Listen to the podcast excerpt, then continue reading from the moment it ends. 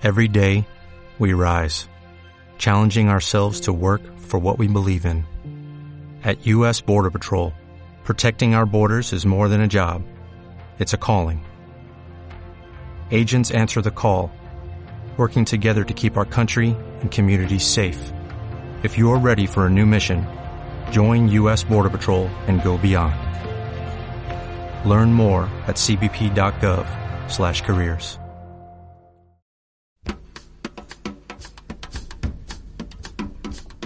Lo de producir me gustaba muchísimo porque yo con, con, con las producciones eh, iba, iba formando mi estilo de productor, ¿no?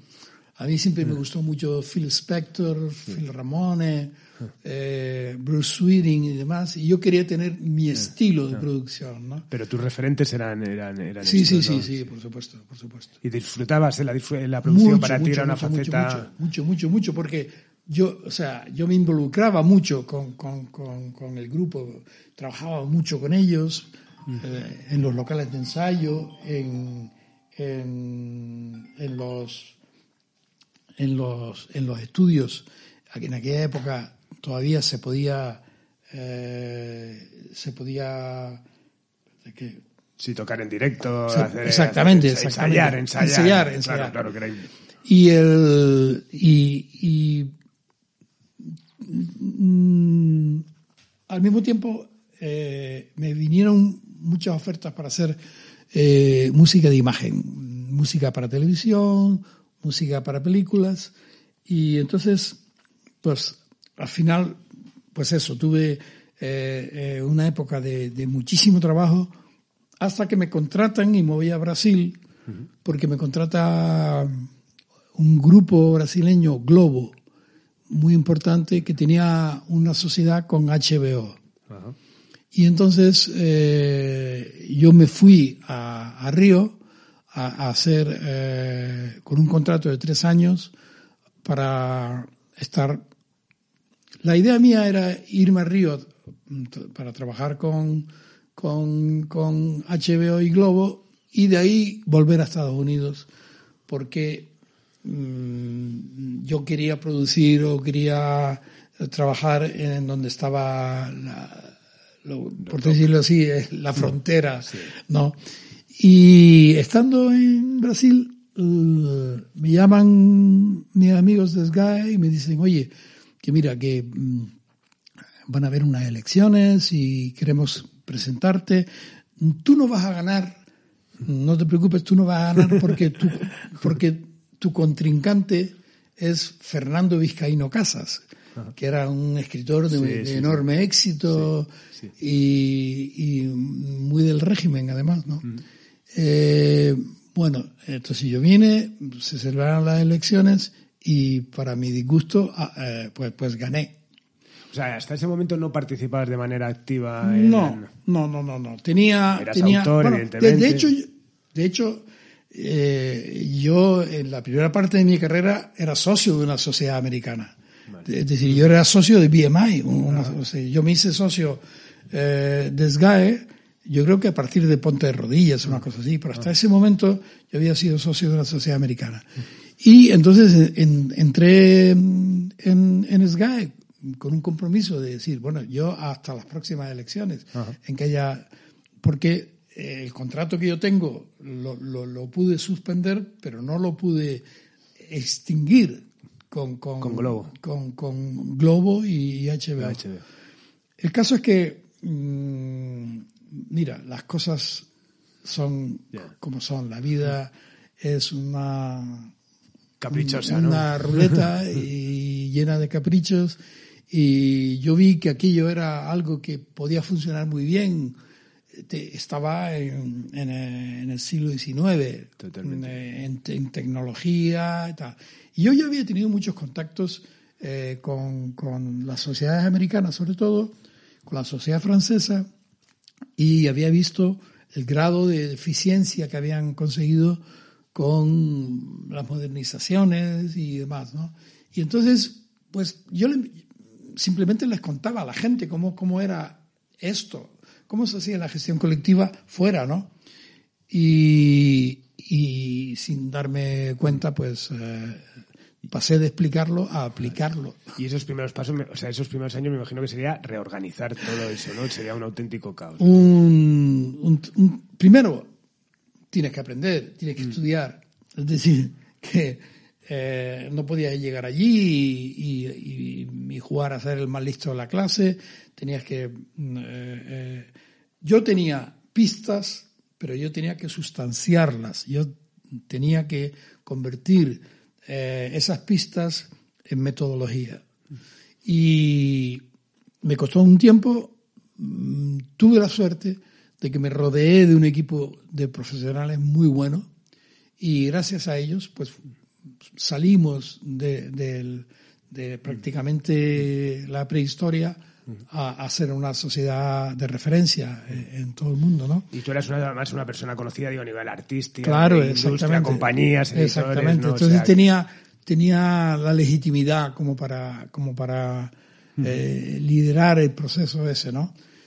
Y, ¿Y cuándo crees que la SGAE empieza ya a funcionar de manera sólida? en el, o sea, cuando dices, desde "Esto ya está en mal"? el 86 eh, mm, yo consigo que venga a dirigir la sociedad como director general un, un economista de mucho prestigio que había sido presidente del Banco Hipotecario, eh, un, un, un catedrático de universidad, y él aceptó venir, eh, Antonio Santillana se llamaba, murió hace un, par de años, y, y fue pro- providencial, porque él lo, lo que hizo fue alfabetizar económicamente la organización, ¿no? Es decir, nosotros no sabíamos si estábamos al frente de un sindicato, de una cooperativa, no sabíamos, hasta que Antonio dice, no, esto es al frente de una, de una empresa. Claro. Y se tiene que gestionar como se gestionan las empresas, con un criterio de rentabilidad y como tienes miles de, de dueños, pues a esos dueños les tienes que dar en forma y en tiempo la información que a ellos les genere confianza, les genere valor añadido, por decirlo así, ¿no? Entonces, cubrimos esa etapa y después entramos en una etapa en donde necesitábamos la alfabetización tecnológica, por decirlo así. ¿no? Y esa coincidió con que a mí me nombran eh, presidente de la Confederación Internacional, que es, eh, una- eh, una- es un organismo eh, asociado a, a Naciones Unidas y, y que, y que agrupa a todas las sociedades del mundo, todas las sociedades de autores del mundo. ¿no? Eh, ah, cada dos años se hacía, se hacía un congreso y unas elecciones. Y yo estuve al frente en, en dos, en dos mandatos. O sea, estuve cuatro años al frente y después cuando terminé como presidente me nombraron presidente del grupo tecnológico. Entonces, en el grupo tecnológico tenía que trabajar con los japoneses, con los canadienses. Con... Bien. Entonces, eh, eh, la, la, la SGAE en ese momento era ya un, un, un modelo de, eh, de, por decirlo así, un modelo de estructura eficiente. Es decir, nuestros costes estaban muy por debajo de los costes medios europeos y, sin embargo, eh, habíamos conseguido salir de un, de un volumen económico, mm, eh, era en pesetas, pero trasladado a, los euros serían más o menos unos, eh, eh, 10 millones de euros y en el año 2007 estábamos ya en 280 y, en 384 millones de euros. Eso fue mm, un, trabajo en el que yo tuve que tomar una decisión y cambiar el chip, Mm, porque yo no dejé de ser músico nunca. Es decir, mm, yo tenía en mi casa un estudio y siempre que podía, pues bajaba al estudio y en el, el estudio mío había grabado Mecano, había grabado eh, eh, José María Cano. eh, el, el caso es que mm, yo tuve que tomar una decisión terrible, ¿no? que era decir, bueno, pues por, por deontología no podía estar al frente de la organización y al mismo tiempo compitiendo con mis compañeros, eh, haciendo producciones o música de cine o escribiendo canciones. ¿no? Entonces, yo tuve que tomar una decisión que me, que me, que me tuvo un par de meses, porque nunca llegué a, a, aceptar que ya no era un músico, ¿no? Bueno, pasa todo lo que pasa en el año 2011 y, y yo cuando me veo liberado de esa, de esa responsabilidad, eh, mm, por supuesto con una depresión terrible, un trauma que no se lo deseaba a nadie, eh, de repente un día paso por delante del piano que tenía en mi casa y estaba la tapa del piano abierta porque una de mis hijas canta, baila y, es artista. Entonces ella todos los días hacía escalas, ¿no? Pero yo, claro, yo hasta ese momento yo estaba trabajando una media de 50 horas semanales en, la, en, la, en, las GAE, porque ahí no hay no había sábado y domingos. Si, si había una reunión el lunes eh, a las 9 de la mañana en Tokio, pues tú te tenías que ir el sábado por lo menos mm, para poder estar... Eh, bueno, eh, caso que yo paso por delante del piano y se me ocurrió sentarme en el piano y dejar que mis manos torpes y, y, y anquilosadas, digamos, eh, acariciaran el teclado, ¿no?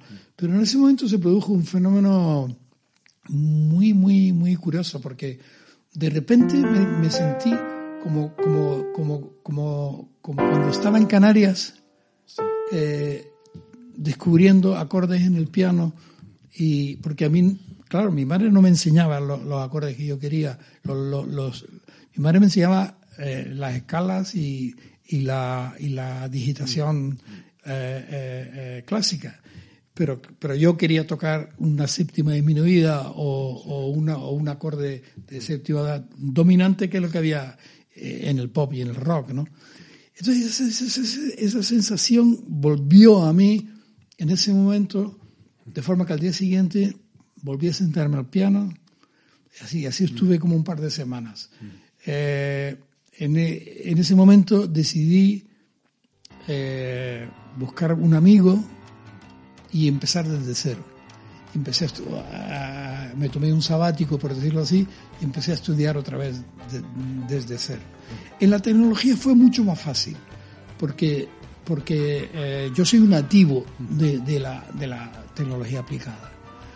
Eh, no tengo el menor, el menor inconveniente en manejar las herramientas más mm, sofisticadas, yo que sé, el Pro Tools 2020 o, los instrumentos virtuales que hay ahora mismo. Y además tenía algo que muy poca gente tiene, que tenía una librería de grabaciones eh, que ocupaba todo el sótano de mi casa. O sea, tenía un centenar de, de, cintas de, dos pulgadas. Y entonces pude empezar a, muestrear y a descargar muchos de estos sonidos hasta que me fabriqué un banco de sonidos que me permitió eh, eh, construir mi paleta de compositor de música electrónica. Me gustaría ver unas cosas también de, las GAE, porque ya que te tengo delante hay un montón de, cuestiones que me, que, me gustaría ir, pero lo que me encanta, que quiero que lo sepas, es verte renacido y sobre todo que hayas recuperado esa pasión por la música, porque creo que es lo más importante durante un, tú consigues que, que, la, que esa sociedad que, que, era un caos recaude lo que tiene que recaudar, que la gente pague porque, cuando tiene que pagar y eso que genera un cierto, una cierta sensación durante un tiempo que las GAE es sinónimo de, de, maldad, ¿no? Ah, porque al final la gente con tal de, de no pagar... Genera todo menos simpatía. Totalmente, totalmente. Pero me gusta mucho la entrevista que te hizo Víctor Lenore, que me, es un tío muy coherente y valiente. Y me gusta mucho esta, esta frase que dices, ¿no? Llegó un punto en mi vida en que me di cuenta que había que escoger entre ser eficaz o ser, o ser simpático. Así que me quedé con lo primero, ¿no? Me parece fantástico y muy descriptivo, ¿no? No, pero, pero fíjate, eh, tengo que decir que, que, que, yo esa pregunta se la hice a mis compañeros, a los miembros de la Junta Directiva, o sea, a 38 personas que estaban sentadas ahí. Yo les dije, miren señores, esto es una pelea y entonces, y ustedes están preocupados por la imagen. Ustedes me dicen a mí lo más importante en esta casa es tener una buena imagen antes que tener la recaudación eh, eh, que nos corresponde, como, como somos la quinta e-, economía del, euro. Mm, o sea, no podemos estar. Entonces, de forma unánime, la gente dijo, no, no, nosotros queremos nuestros derechos, como, como lo tienen los franceses o como lo tienen los alemanes. Pero las GAI nunca llegó a la media europea, ¿eh? O sea, a pesar de, de, de, de, ese, esa imagen que teníamos de, de, eh, de buitres, eh, ¿no? Pues nunca llegamos a la, a la media europea. Es, decir, bueno, ahora ya no te cuento, es decir, pero en, en, en, en, nuestro mejor momento, cuando nosotros estábamos en casi en 400 millones de, euros, los franceses estaban en, en 800 los italianos estaban en 600 millones de euros. y por supuesto los, los, americanos estaban en mil, mil millones de dólares. Que, que, no, que mi obligación era eh, que el, el, el, coste del módulo de, de, de derecho, ¿no? Del módulo, el módulo de derecho de autor, tuviese en España el, el, el, el tamaño crítico que le corresponde por el tamaño crítico de su economía. Es decir, España llegó a ser la séptima economía mundial, justo en los años estos en que te estoy hablando. Y las GAE llegó a ser la séptima sociedad eh, eh, en el concierto, por decirlo así, de las sociedades más importantes. ¿no? Y eso, mm, eh, yo siempre me he quedado con la, con la pena de no haber podido llevar el barco hasta el puerto en donde, en donde nos estaba esperando el reconocimiento, ¿no? Y, pero este país es el país que es, Carlos. Y, pero ¿y no crees que, que, realmente lo que, bueno, una de las cosas que pasó es que la, las, GAE, las GAE lo que ha crecido una buena política de comunicación. Es decir, tú me dices todo esto y cómo, cómo decides que hay que ser más eficaz que, que, que, simpático. Yo doy fe de lo que hacíais por, por un montón de autores que tenían necesidades a todos los niveles, necesidades médicas, de ayudas, de tal eso. Todo eso no se transmite. Al final se habla de las GAE para hablar que se estaba cobrando a las peluquerías. o sea, ¿cómo, cómo, joder, con una gestión tan brillante en muchos aspectos. por, qué pasa eso? exacto, ¿por qué no, no, decís, no, es que las GAE somos más que unos recaudadores? Bueno, pues es muy sencillo. ¿Quién, tiene, ¿Quién es el mensajero? O sea, ¿quién tiene que transmitir ese mensaje? Los medios. Los medios. ¿A quién pertenecen los medios? No, las grandes corporaciones y tal. Sí. Así de sencillo. Es decir, lo que a mí me pasó, a mí y a, y a mis compañeros en SKY el, el, 1 de julio de 2011, nosotros somos víctimas colaterales. El objetivo era cargarse las GAE. Es decir, pasar de una sociedad que estaba en 400 millones a una como, como está ahora que están 200. Entonces, han pasado 10 años. Eh, si tú mm, sumas la copia privada que nos quitan, que nos la quitan a todos, porque también a los productores se la quitaron. Nos quitan la copia privada que eran 120 millones al año, ¿vale? Mm. O sea, gana el PP y en el primer Consejo de Ministros del Partido Popular en el gobierno, en ese, en ese momento se produce la abolición de la copia privada en España. Mm. Cosa absolutamente insólita en, el, espacio económico europeo. ¿no? Entonces, claro, la aglomeración o, la, convergencia de intereses dispares en, grupos económicos de mucha importancia, ¿qué es lo que genera? Pues genera un, genera un espacio de opinión controlado absolutamente controlado. Es decir, eh, nosotros estuvimos peleándonos contra Prisa tres años, contra Televisión Española cinco años, con Antena 3 y Telecinco dos años. Es decir, ¿y, y a quién pertenecía el, el, periódico en donde podía, en donde se podía hacer una, vamos a ver, yo hago un día una, una entrevista con, con Iñaki Gabilondo en, en, el programa que él tenía en la 4 ¿eh? y, y, cuento todo esto. Cuento todo esto. Iñaki me mira con una, con una, una mirada como, como que estoy exagerando. Pero con el paso del tiempo, un día me dijo, tenías absolutamente toda la razón. Es decir, la opinión en este país no se genera desde la, de abajo a arriba, se genera desde arriba abajo. La generan las editoriales de los medios y va filtrándose hasta que el público que está eh, en la base comulga con ruedas de molino. Entonces, nosotros nos dimos cuenta porque contratamos a las mejores empresas de imagen. Es decir, Llorente y Cuenca, que habían ganado el, premio a la mejor compañía de, de, creación de imagen. Comunicación y Teníamos, eh, tuvimos a periodistas importantes trabajando con nosotros. José Antonio Zarzalejos hizo un trabajo estupendo. Eh, teníamos a... Mm, en, otra incardinación, pero, pero, pero, pero trabajando con nosotros, desde Arcadia Espada hasta, hasta eh, eh, eh, ¿cómo se llama? bueno, murió ya y no y, fue muy triste, pero Sáenz de Tejada, ah, ah. Nacho. Nacho. La verdad es, que hicimos todo, todo lo que podíamos hacer, pero tampoco podíamos distraernos de cuál era el objetivo principal nuestro, ¿no? Sí, efectivamente teníamos más mala imagen. Y, yo a los dueños de la casa les dije, ¿queréis tener buena imagen? Pues bajamos un 5% las tarifas, eh, no cobramos eh, donde está previsto en la ley y poco a poco eh, eh, nos irán dando eh, el mm. certificado de, buena conducta.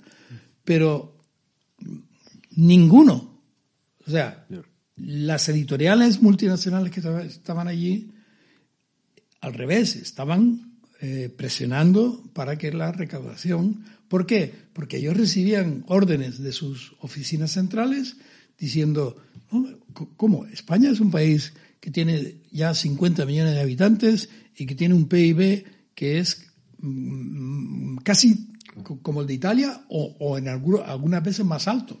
Si los italianos estaban en 600 millones, nosotros teníamos que estar en 600 millones en aquella época. Estábamos en 400, ¿no?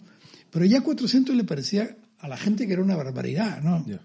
Y después las tonterías estas, ¿no? De, convertir en, en, noticia el hecho de que en una peluquería eh, usaran la música para amenizar y, les pareciera al periodista que, las GAE fuera allí a cobrar eh, una parte mínima, ridícula.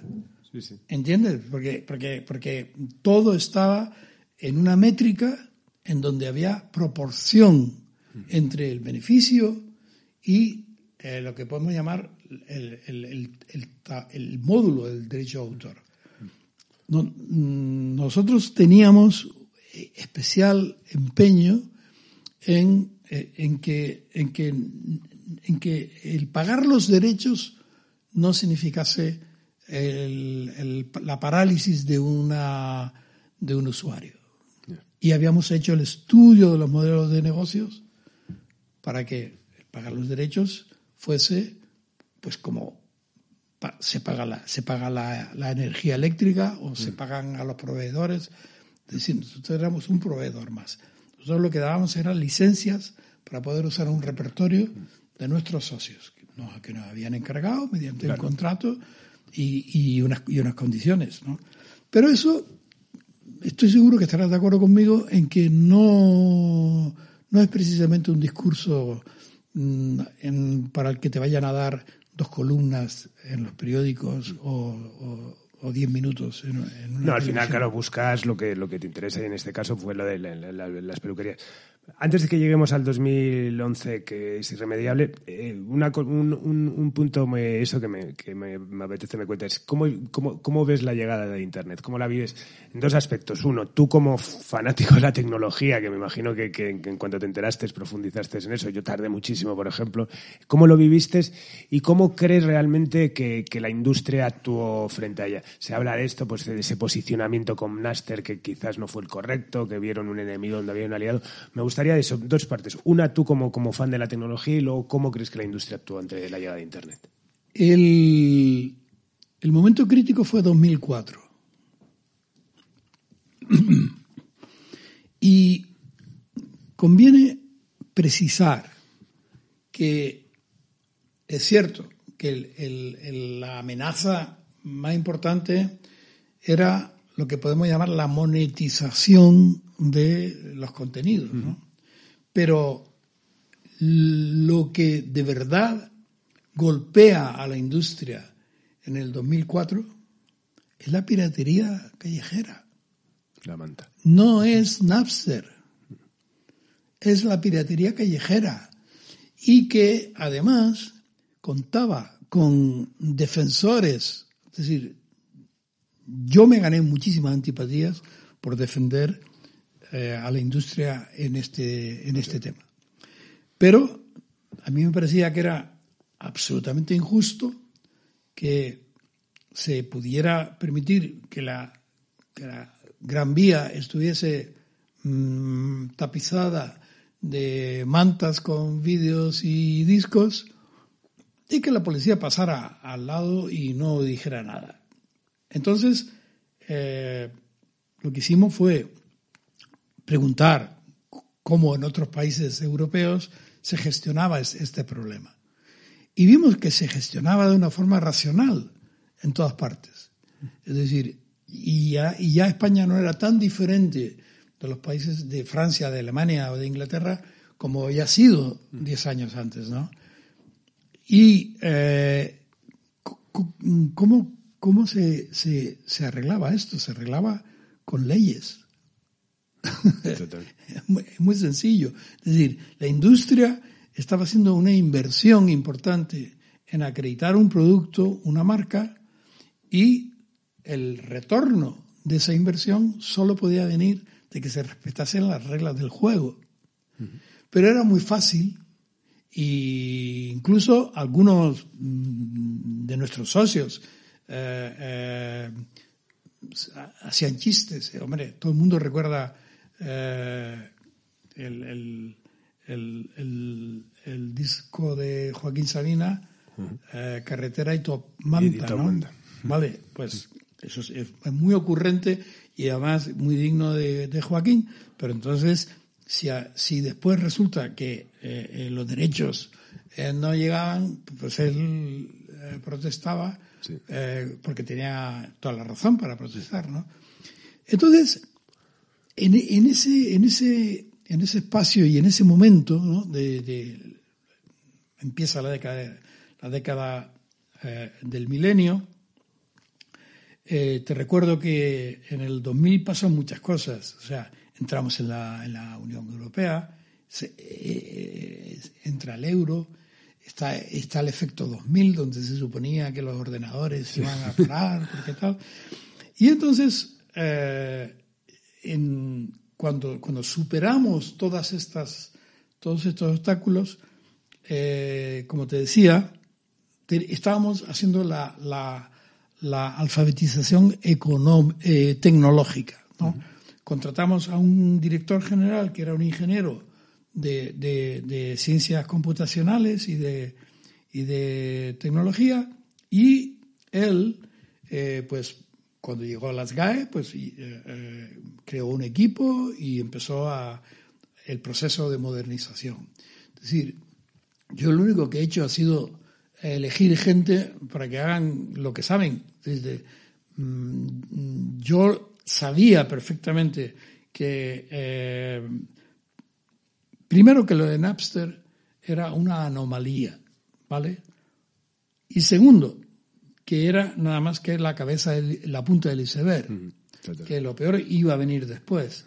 Y entonces, por eso estaba yo en, el, en, el, en la, por eso estaba yo a partir del 2004 en la presidencia del grupo de, del grupo de tecnología de las de las ISAC, porque yo insistía constantemente en que lo importante era que cuando una compañía telefónica vende banda ancha con el reclamo de que tú te vas a poder bajar toda la música que quieras y las películas que quieras, pues entonces ahí se está produciendo un valor añadido, que es gracias al repertorio que tú tienes. Porque la voz y los datos terminaría por ofrecerla a todo el mundo. Quiero decirte, es más, creo que ahora mismo eso, eso no es una commodity. O sea, que tú puedas hablar por teléfono o que puedas mandar un, un, correo, no es una commodity. La commodity, o sea, lo, lo que da ahora mismo valor añadido a una marca es que además gestionas contenidos. Y por eso Orange, Telefónica, Vodafone están todos metidos en el negocio de los contenidos. ¿Y qué contenidos quiere la gente? Música, series y películas y videojuegos. Quieren también libros o quieren también eh, mm, fotografía y demás, pero mm, digamos que ahí no se produce eh, lo que podemos llamar un, un, daño o un, golpe mm, letal, como fue para, para la música, para los videojuegos y para y para cine, y para el cine, el entretenimiento. Exactamente. Entonces, yo en el grupo eh, que presidía recuerdo que tuvimos una reunión con el que era comisario en aquel momento de y que ahora es mm, y que ahora me parece que es presidente del, del Consejo Michel Barnier. Michel Barnier llevaba en aquel momento eh, la, la en, la comisión la, la comisaría de eh, cultura y en una, en una reunión con él, en la que estábamos cuatro o cinco personas que representábamos a, un, a un, sector, eh, estamos hablando de, en aquella época eran seis mil millones de euros al año. O sea que esto no es, no, no es un... Bueno. Y el riesgo de que se fuese perdiendo eh, eh, market share, por decirlo así, y que fueses eh, eh, perdiendo, mm, o sea, el producto que tú administrabas fuese perdiendo valor en la cadena de valor añadido. ¿no? Y recuerdo que, que Barnier nos dijo, sí, pero es que nosotros todos venimos aquí a través de partidos políticos. Los partidos políticos eh, están conectados, mm, quieran o no, con la sociedad. Entonces, lo que son las costumbres sociales, o lo que podemos llamar la impronta social, nos afecta más que a nadie, decía él. Yo dije, es verdad, es así, pero supongo que los políticos, entre las, entre las funciones que tienen, son precisamente la de mantener el equilibrio entre las partes. Porque yo estaría de acuerdo en que la protesta tuviese un razonamiento o una base eh, razonable si las tarifas de derechos de autor y en general el módulo del derecho de autor fuese un impedimento para el desarrollo comercial del, usuario, por decirlo así. Pero hicimos todos los estudios económicos pertinentes con las más importantes firmas para demostrar que el peso del peso de nuestro, de, nuestro insumo sobre un modelo de negocio cualquiera era menor que el de las comisiones que estaban pagando estos mismas, estas mismas empresas a los intermediarios. Es decir, en ningún caso nosotros estábamos en lo que podemos llamar la cresta de lo, que, de lo que eran los costes. el break-even de una, de una empresa de, cualquiera, como, como la vuestra.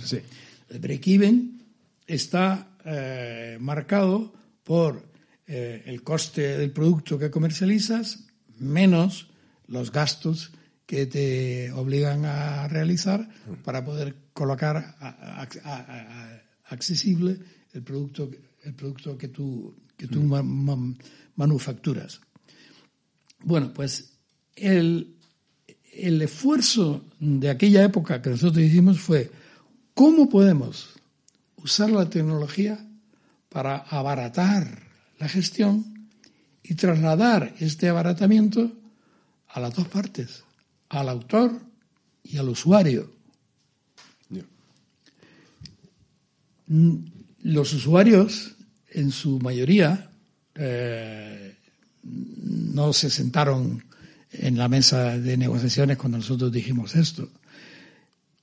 Cuando se crea la remuneración por copia privada, que se crea en Alemania, no es un invento español.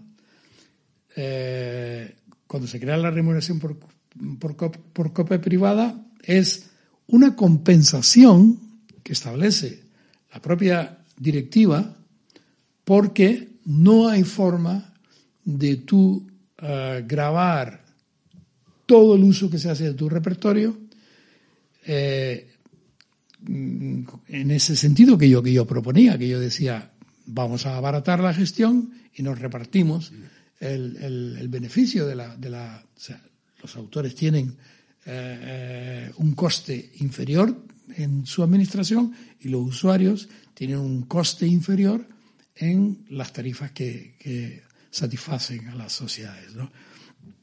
Tuvimos mm, reuniones del más alto nivel eh, con, las, con las patronales, es decir, estamos hablando de IBM, de Microsoft, de Apple, estamos hablando, o sea, Oracle, o sea, las grandes. Ahí se unieron después Telefónica, Orange, Vodafone, etc.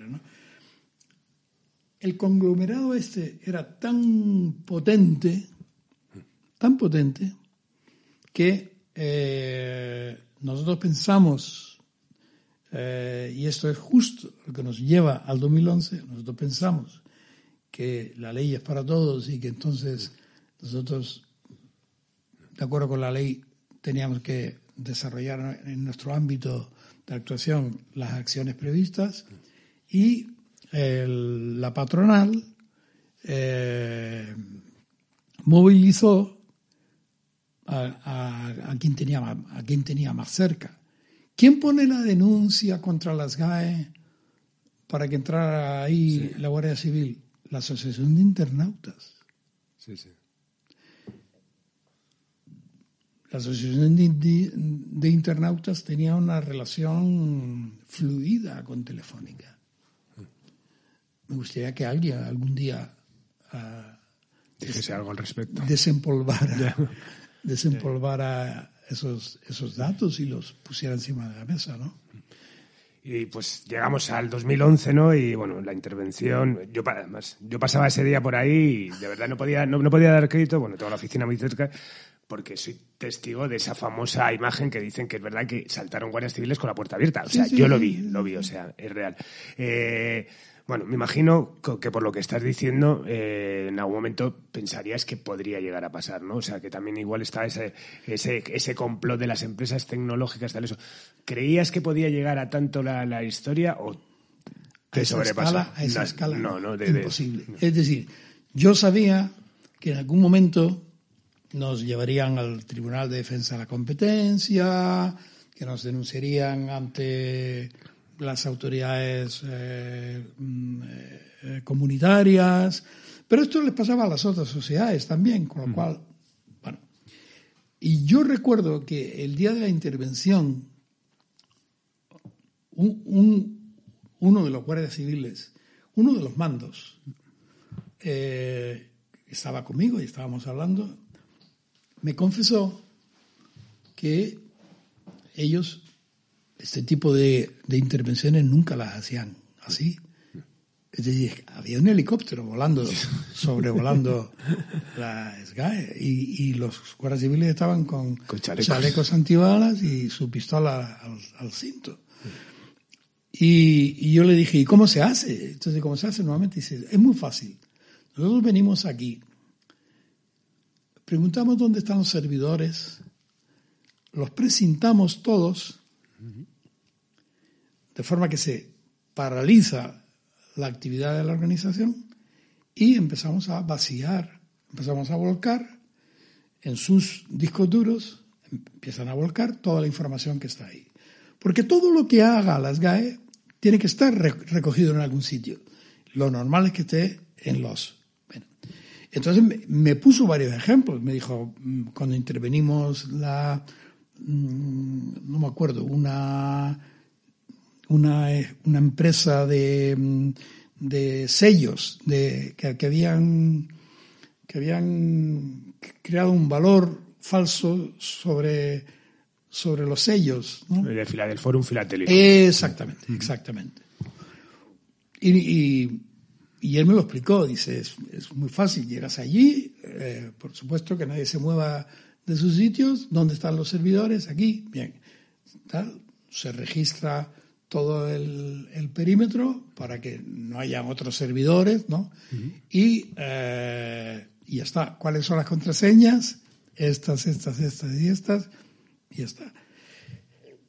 Aquello fue una salida de tono que todavía nadie ha podido justificar. Es decir, solo el festín mediático. Porque si te diste cuenta, al pasar por allí estaban todas las antenas parabólicas, todos los camiones con las unidades móviles aparcados por allí y emitiendo todo esto. Entonces, es curioso porque no hubo ninguna voz objetiva, ¿no? Que dijese, hombre, o sea, eh, o sea, intervenir la sociedad de autores como si fuese un reducto de narcotraficantes, me parece un poco exagerado. ¿no? O que, por ejemplo, dijeran, bien, si ustedes tienen una, una denuncia, investiguen la denuncia y porque tienen todos los medios. No, aquí hay una denuncia en la que la Asociación de Internautas la Asociación de Víctimas del Canon y un abogado eh, catalán de nombre Josep Joubert son los firmantes de esta denuncia. Ninguno de estos tres firmantes de la denuncia están en, están en la causa ahora mismo. ¿eh? Ninguno de los tres. O sea, lo cual es ya bastante raro, ¿no? Dice, oiga, si usted inicia un proceso, inicia un proceso, pues lo que querrá, lo que querrá es mantenerse hasta el final, entre otras cosas porque querrá que le den la razón, ¿no? Bueno, pues ninguno está personal. Y en ese momento que también este, internamente tienes la presión también, que el tema de arteria, los inmuebles, tal, no sé qué, realmente ves cómo es una fusión de cosas, te sientes traicionado, o sea, una traición orquestada o... Yo no soy eh, muy partidario de mm, buscar culpables en el en el eh, universo, ¿no? O dicho de otra forma, eh, yo desde el principio mm, vi cuál era el objetivo que se planteaba, porque, entre otras cosas, es decir, mm, mm, eh, nosotros, eh, la, la SGAE ha trabajado mucho con la, con la UCO de la Guardia Civil. O sea, la UCO de la Guardia Civil tenía una sección antipiratería que, que, desarrollaba una actividad eh, fantástica. Con lo cual, en realidad, es decir, en, mi despacho tengo una placa de ese tamaño que nos, que nos, que nos, eh, con la que nos distingue la UCO por la ayuda que le hemos prestado para eh, frenar los focos de, de, de, los focos de vulneración de los derechos de propiedad intelectual. Entonces, con el tiempo, eh, yo lo primero que hice fue ponerme a escribir de inmediato, ¿no? Porque no quería que se me olvidaran. Y entonces, pues, mm, tengo un, tengo un corpus de casi 300 páginas donde está todo esto que me preguntas está mm, pero bueno es que ese libro es necesario está descrito por supuesto por supuesto no no no lo que pasa es que claro yo no lo puedo no lo puedo no lo puedo sacar hasta que tenga un, un, veredicto de que las acusaciones no están fundadas vale. entonces pero ahí está todo explicado, pero con nombre y apellido. Es decir, eh, a mí un, el consejero delegado de Prisa, cuando yo le dije que no podíamos darle un tratamiento que nos reclamaba, porque según ellos eran la empresa, la empresa cultural más importante de este país, entonces la SGAE tenía que tener un tratamiento, mm, por, decirlo así, eh, ventajoso. ¿no? Y yo le dije, a Javier Díez de Polanco. Le dije, pero es que al día siguiente tenemos aquí a Antena 3, a Tele5, a, La Forta, a, Televisión Española, pidiendo el mismo tratamiento. Es decir, no podemos. O sea, además cometeríamos un delito que está eh, tipificado en las, las normas de la competencia de mercado la, libre competencia en el mercado. Y él me contesta, y, eso te digo, es un capítulo que, que, lo tengo mm, escrito con detalles, y él me contesta, pues a partir de ahora os vais a, nos vamos a ver, y, o sea, os vais a enfrentar a nuestra capacidad judicial, política mediática, o sea, una, una, amenaza en, toda regla, en toda regla, no, no, no creas que, que, que, era una cosa, bueno, pues ya, ya veremos, no, no, no, no, no, ah, así que no, no nos hacéis unas tarifas especiales, bueno, pues a, partir de ahora va a pasar esto. Y, y efectivamente nos tuvimos que ir a los tribunales, estuvimos dos años en los tribunales, para al final cambiaban, cambiaron a las personas y los que llegaron eran razonables. Y, es que además yo, yo, yo le decía, eh, oye, vosotros sois Canal Plus. ¿Por qué no preguntáis cuánto paga Canal Plus en Francia? ¿Cuánto paga en Luxemburgo? ¿Cuánto paga en Alemania? Y, y yo me comprometo a darles el mismo tratamiento del, del, mejor territorio de, esta multinacional. Porque estoy seguro de que sus tarifas son más altas que las nuestras. Así que no me importa comprometerme a esto. Entonces, Carlos, la, la, este era el tenor de la, de la, de la situación. A mí me llama un día eh, José Frade y me dice, yo voy a cerrar las GAE. Era un productor de cine. Yo voy a cerrar las GAE. Las GAE me va a durar dos minutos. Yo me voy a reunir con Echevarría, que era consejero delegado de Telecinco, y eh, eh, vamos a cerrar las GAE. Esto era para mí. Yo nunca, de hecho esto no, no lo había contado nunca, quiero decirte otra cosa, porque tampoco pensé que le interesaba a nadie, pero bueno, Mm, en algún momento las cosas adquieren un, cierto valor. La, verdad, no en vano dicen los, los anarquistas que es lo más revolucionario. Efectivamente, es decir, es que, es que además, mm, en el caso nuestro, eh, tenemos tan sustentado el conjunto de acciones ¿no? que eh, simplemente en cuanto pasó esto dijimos, muy bien, pues juicio. Venga, juicio. Lo que no podíamos pensar es que pasarían 10 años. No podíamos imaginar que la, que la justicia fuese mm, mm, no ya lenta, ¿no? O sea, que fuese tan parsimoniosa, ¿no? Es decir, porque mientras tanto te convierten en un cadáver civil. Decir, mm, yo siempre digo que eh, realmente la música me ha salvado la vida porque si yo hubiese entrado en una espiral de, depresión, pues estoy seguro que me habría enfermado o que habría somatizado todo aquello, porque tú imagínate, o sea, sea yo soy una persona frugal, es decir, yo mm, eh, el coche que tengo es un utilitario y hace 15 años que lo tengo. ¿Qué quiere decirte? Eh, eh, vivo en una casa grande porque, porque tengo cuatro hijos y somos una familia grande.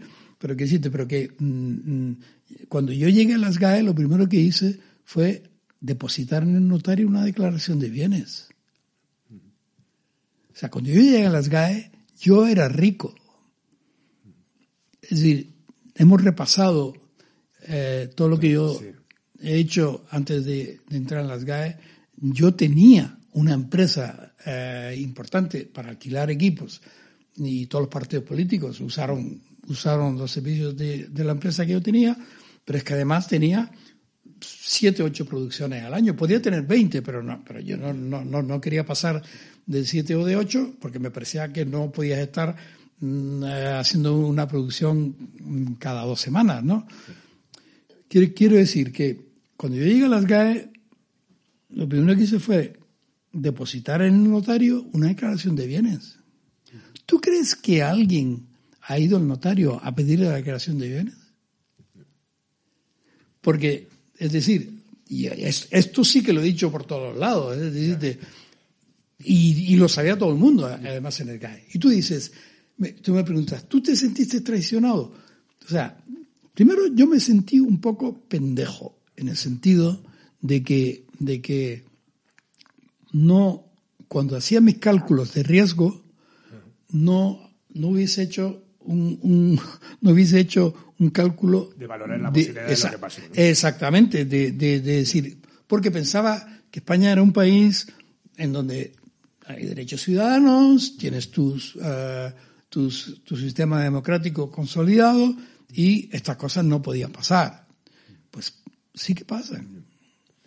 Pero porque yo creo también ahí bueno, eh, tenía una pregunta que era, eh, a, la espera todavía 10 años después de, ese juicio lento, como dices, si echas la vista de atrás y piensas, haces una reflexión de lo que hiciste mal o de lo que pasó mal, yo creo que lo que hiciste en tu conciencia es que no cediste al final ante, ante esos grupos mediáticos. Bueno, me imagino que al final todos, todos si te echas la vista atrás ves muchos problemas de gestión. Pero ¿no crees también que en ese momento, diciendo por ejemplo ahora lo que dices de la declaración de bienes, las GAE una vez volvía a pecar de una falta de comunicación de empatía con el problema, tal, eso, porque, no sé, mmm, parece, o sea, cuando te digo, te sentiste traicionado, es que parece que ahí que te dio todo el mundo un poco la espalda, ¿no? Y cuando decís, joder, este tío sacó adelante esta, esta entidad, eh, adoptó esa postura de, de, de, ser eficaz antes que simpático, tal, pero yo creo que al final también, joder, por el, por el bien, no, sé, de una casa y de unos autores que, bueno, que vuelvo a lo mismo, doy fe que, que, que, era una política eh, altruista y de, apoyo y de ayuda a gente que lo necesitaba que nunca ha salido reflejado en ningún sitio. Pero, mira, como decíamos antes, eh, el país en el que vivimos puede que no lo conozcamos lo suficiente, pero es el país en el que vivimos. No es este un país que haya sido generoso con la cultura. Punto fundamental. Es decir, Eso sí, a los políticos se les llena la, la boca de nombres y mm, se van hasta las cántigas de Alfonso X el Sabio y cuando alguien gana un premio internacional, pues parece que es un premio que gana mm, la clase dirigente o, la, clase política. Pero yo eso lo encuentro normal hasta cierto punto, porque los partidos políticos pues tienen unas estructuras y, esas estructuras eh, se parece Bernie Sanders está eh, barriendo y sin embargo tú ves todo el sistema mediático minimizando que un independiente que lo único que está reclamando es redistribución justa de la riqueza de un país. ¿Por qué? Porque resulta que hay un 1% que tiene el 80% de la riqueza del país, mientras el otro 99% se tiene que conformar con el 20%. Bien, si eso es sostenible, es solamente machacando al que está debajo con menos capacidad de reacción, ¿no?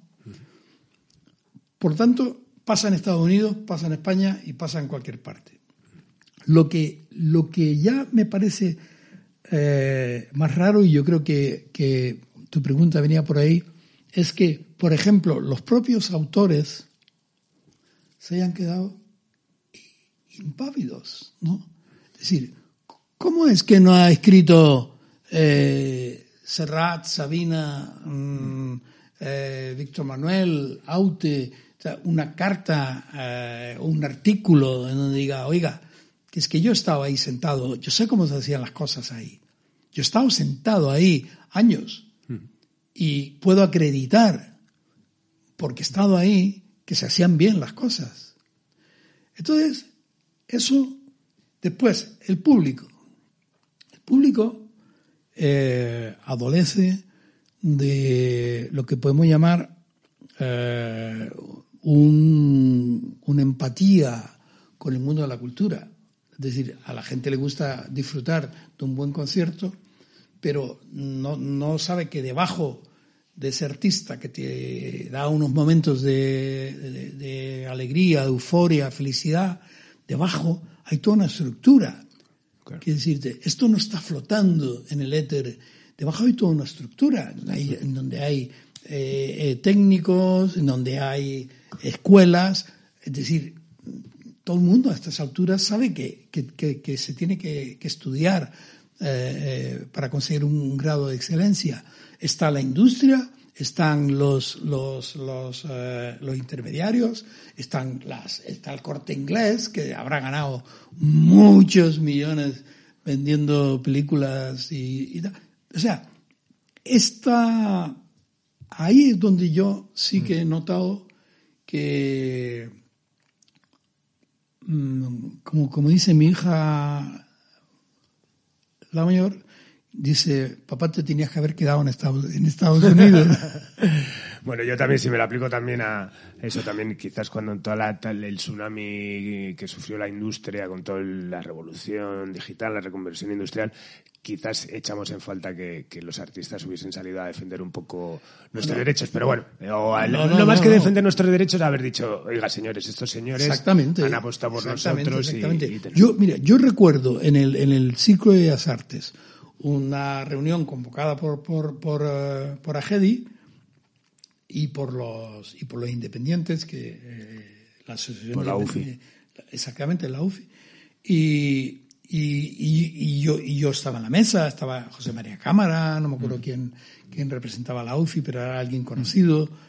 Eh, y estábamos, y era una reunión en un sitio mm. grande, y de repente empiezan a tomar la, la, palabra artistas, amigos que yo conocía, poniendo a parir a la, industria. Es decir, es que los discos son muy caros. Decía, es que claro, es que los discos son muy caros. Dice, bueno, vamos a ver. ¿Comparado con qué? ¿Comparado con las zapatillas deportivas que te acabas de comprar? Si las están fabricando en Ceilán y le están pagando al, al, niño que trabaja en ellas una miseria y se están enfermando respirando los, gases tóxicos. Eso no te importa, ¿vale? Eso no te importa. O la camisa, camiseta que llevas de zapa, resulta que está fabricada en, en, en China en condiciones infrahumanas, ¿no? Y ahora resulta que el problema es que los discos son caros. No. Mire usted, los discos son lo que la gente termina pagando por ellos. ¿Vale? Y no cuesta lo mismo en Italia que en Francia, que en Inglaterra, que en Estados Unidos o que en Canadá. ¿Por qué? Porque el equilibrio que hay entre la oferta y la demanda es lo que rige. Es decir, ¿qué es el sistema mejor? Yo, yo no sé si es, si es el sistema mejor, pero de luego es el único que tenemos, que tenemos a mano. La ley de oferta y demanda. Así que si las compañías ponen el disco muy caro, la gente no lo comprará.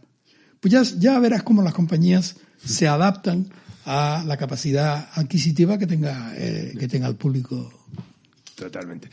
Bueno, eh, la entrevista con, con Víctor Lenore decías que, que, la rueda es un mal menor. Eh, yo, yo no lo veo así porque, pues bueno, por lo, pero bueno, me, me, interesa también un poco saber tu, tu opinión al respecto.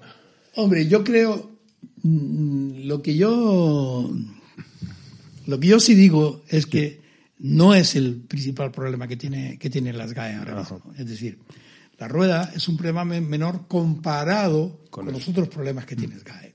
¿Vale? Pero yo estoy absolutamente en contra de que se utilice un, un, vacío legal o, o, un sistema eh, sin regular y se generen unos ingresos que van en detrimento de otros. O sea, yo estoy radicalmente en contra de eso. Pero ojo, vas a decir que Enrique Morente, aquí yo he visto, o sea, digo Enrique Morente o, Merced o, Jorge Pardo, vas a decir que estos no son músicos y que por tocar en la madrugada están estigmatizados Mira, los músicos han tocado donde han podido, siempre, toda la vida. Eh, si lo que había era un cabaret lleno de mm, alcohol y prostitución y era donde te podías ganar la vida, tocabas ahí. y la gente que está, que, está, que, está, que está tocando ahí, hay que diferenciar entre los que están tocando ahí y en otros sitios y con los que solo tocan ahí. Claro, si hay alguien que solo toca ahí, significa que todo su repertorio se lo está dando a la editorial del medio ese. Y eso significa que ese medio, por esa vía, está recuperando una parte importante de lo que está abonando en, en, forma de tarifas para los derechos. Entonces, eso eh, después se lo expliqué a Víctor, me dio toda la razón y, y de hecho, mm, acabo de hacer otra entrevista con Víctor. No, a Víctor le tienes fascinado.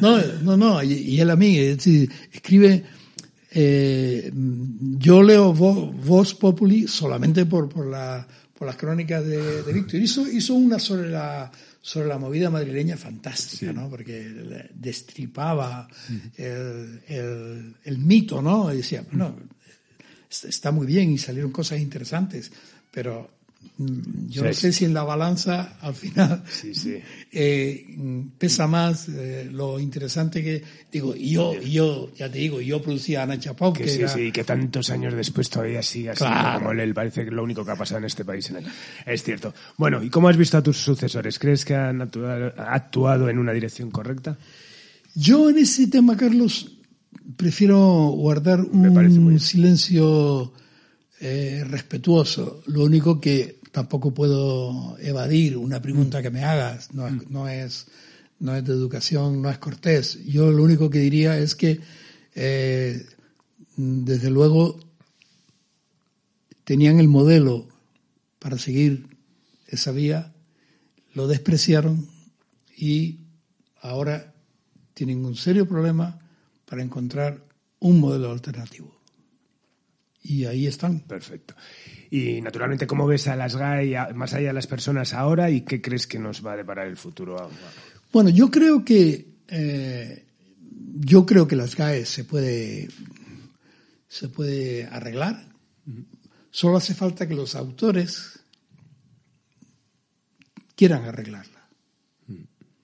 Es decir, no unos pocos, no, que haya un movimiento de amplia base que diga, no, no, esta es nuestra sociedad y vamos a intervenir para que se arregle. Entonces, yo, eh, yo, yo volví a Sky, no, no hace mucho, pero no pude estar más de tres meses porque mm, eh, yo veía que, que no se... Eh, hay, hay, hay, lo que podemos llamar un camino óptimo, ¿vale? Mm. Y, y, bueno, no todo el mundo lo ve. Mm. Entonces, pero si, si, si tú vas por, por, un sendero paralelo al camino óptimo, pues es razonable y, no le puedo pedir que vayan por el camino óptimo, ¿no? Que, que, nosotros dejamos perfectamente trazado, es decir, mm, tan, tan bien trazado que los sistemas que nosotros teníamos aquí se han implantado en casi toda América Latina y en otras sociedades. Entonces, era muy simple, ¿no? Luego, lo que pasa es que Mm, yo creo que los autores eh, se asustaron en un momento determinado con toda la, toda la escandalera eh, mediática y con toda la escandalera judicial y policial. Y eso lo entiendo. Y, y, y, a, mí, y si yo hubiese estado fuera, a lo mejor me habría pasado lo mismo. Me habría, me, habría conmovido eh, todo esto y, me habría desactivado a lo mejor, ¿no? pero ya han pasado unos años. Eso te puede pasar los dos primeros años, los tres primeros años, pero después no puedes dejar eh, eh, que la organización se deteriore sistemáticamente, porque si, si lo dejas, llega un momento en que te vas a arrepentir, porque mm, todos los que eh, hacemos música, lo que de verdad queremos es que se nos remunere por la música que hacemos en la medida en que tenga éxito en el mercado. Nadie quiere que se le regale nada. Es decir, y, todos nos espabilamos mucho para buscar el nicho en donde ese trabajo que has hecho con tanto amor y con tanta mm. dedicación encuentre quien comparta contigo eh, eh, el mensaje, el mensaje, la, propuesta. Eh. la, la música Mm, tiene un, un, valor extraordinario. Es decir, mm, de todas las artes, es la única que utiliza las moléculas de aire para transmitir emociones. ¿Eh? Es decir, la música es un mecanismo por el cual creas un orden o un desorden y ese orden o ese desorden llega hasta el tímpano que tienes en el pabellón auditivo. En el tímpano se reproducen los, las formas de onda y a través de la cadena de huesecillos manda al cerebro una señal y es el cerebro el que dice, eso es una obra que me emociona, eso es un trabajo que me parece encomiable, eso es, eso me recuerda a esto o eso o, a, aquello otro.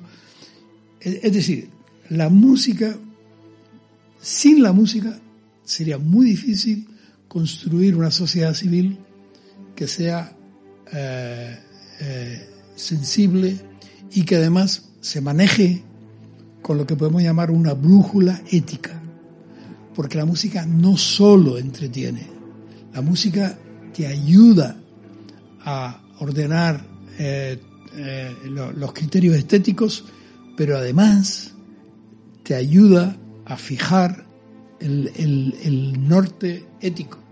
Es decir, hay, hay no, no toda la música, es decir, pero es que la gente despotrica del reggaetón, pero yo te digo que el reggaetón en países como en Cuba, como en Puerto Rico, como en Panamá, eh, ejerce una influencia casi mágica en la gente. Y hay un montón de ejemplos de, desactivar los, los cúmulos de violencia o los, o los yacimientos de violencia a través de la música. En Venezuela se crea la orquesta Simón Bolívar justo para coger a los más a los más marginados, traerlos a un conservatorio y hacerles eh, que la música sea su instrumento de liberación. Y hoy tienes a Gustavo Dudamel dirigiendo la Sinfónica de Los Ángeles y es un chico que sale de la escuela de la orquesta Simón Bolívar. Y eso no es una cosa anecdótica que pase en Venezuela. En Brasil, eh, Carlinhos Brown crea eh, eh, la, orquesta para niños de percusión, la, escuela para, de percusión para niños y además crea la gran, la gran orquesta de, jóvenes que, que ahora mismo ya están repartidos por todo el mundo. Eh, eh, porque los brasileños tienen un sentido del ritmo muy especial. Pueden descomponer en polirritmos cualquier, cualquier eh, medida que a nosotros nos parece estrafalaria, ¿no? Qué maravilla. Bueno, ya por ir terminando, se habla de la llegada de, otras entidades de, gestión, ¿no? de nuevas, de tal. ¿Crees que eso podría ser una competencia sana, podría ser una cierta solución a los problemas?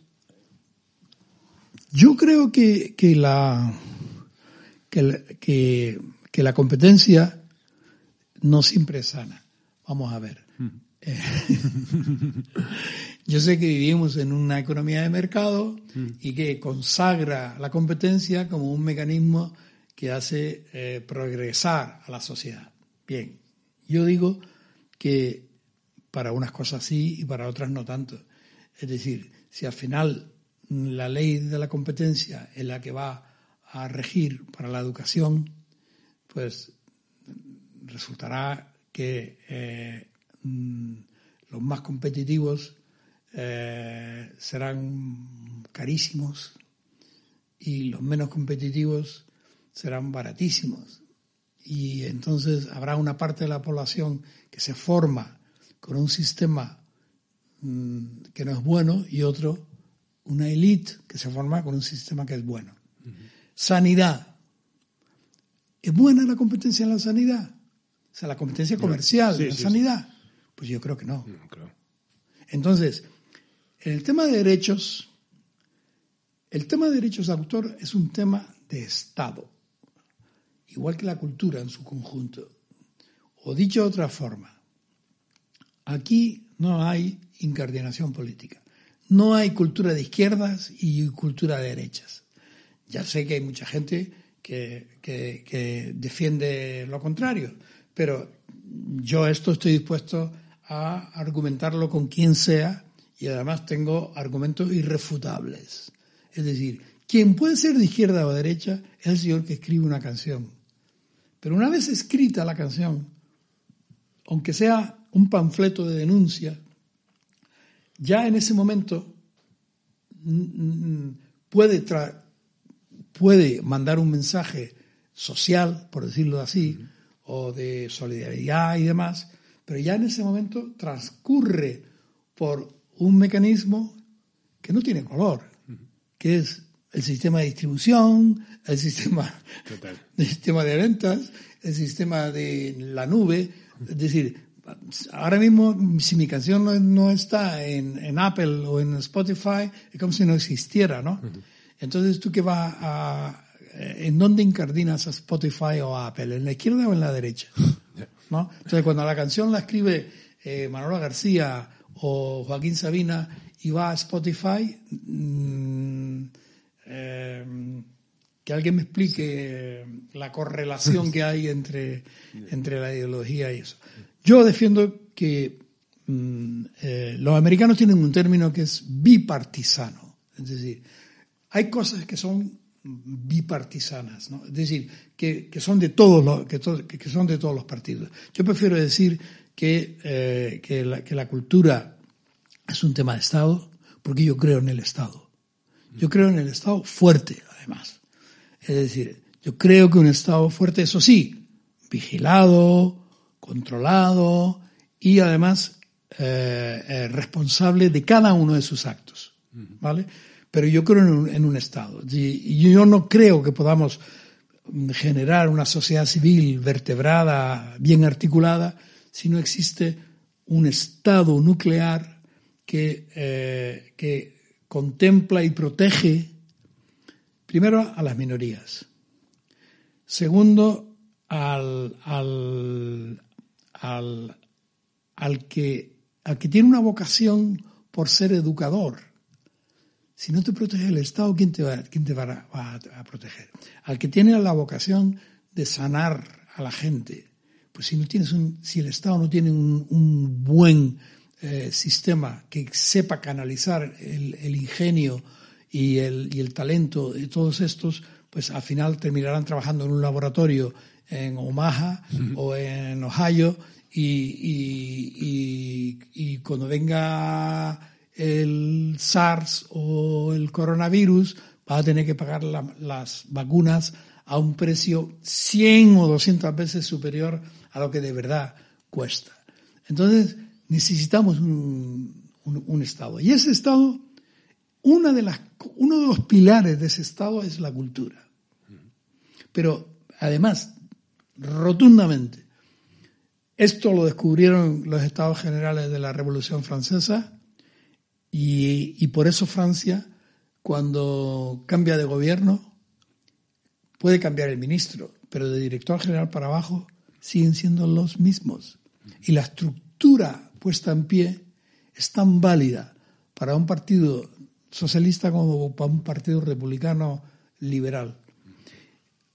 Dicho de otra forma, si conseguimos que la cultura sea una cuestión de Estado, estaremos poniendo las bases de lo que podemos llamar un sistema justo de distribución.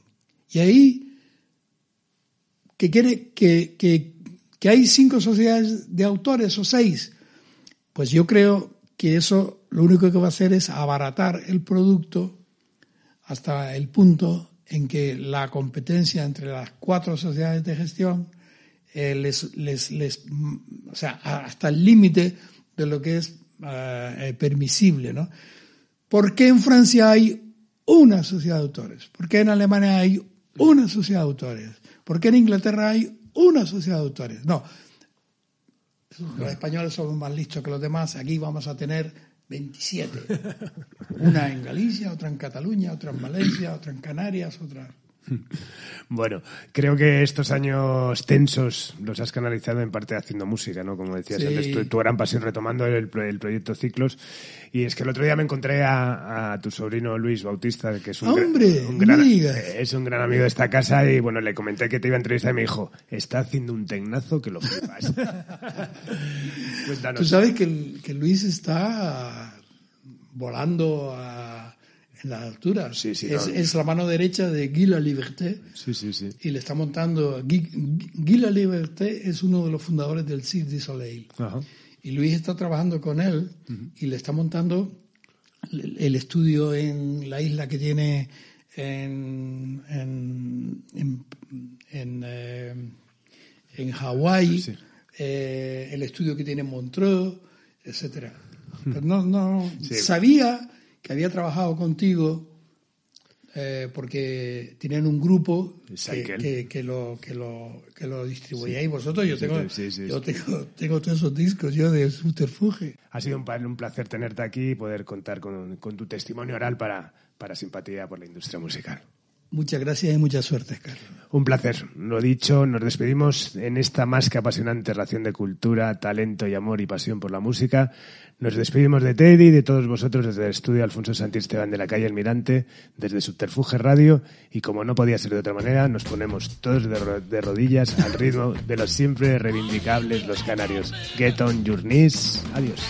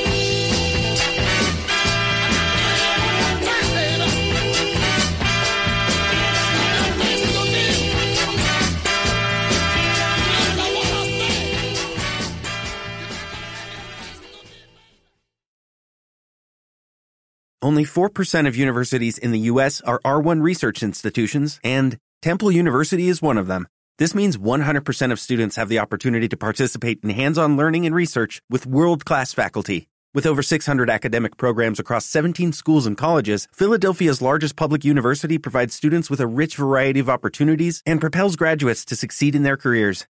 Temple University. Schedule a campus tour today at admissions.temple.edu/visit.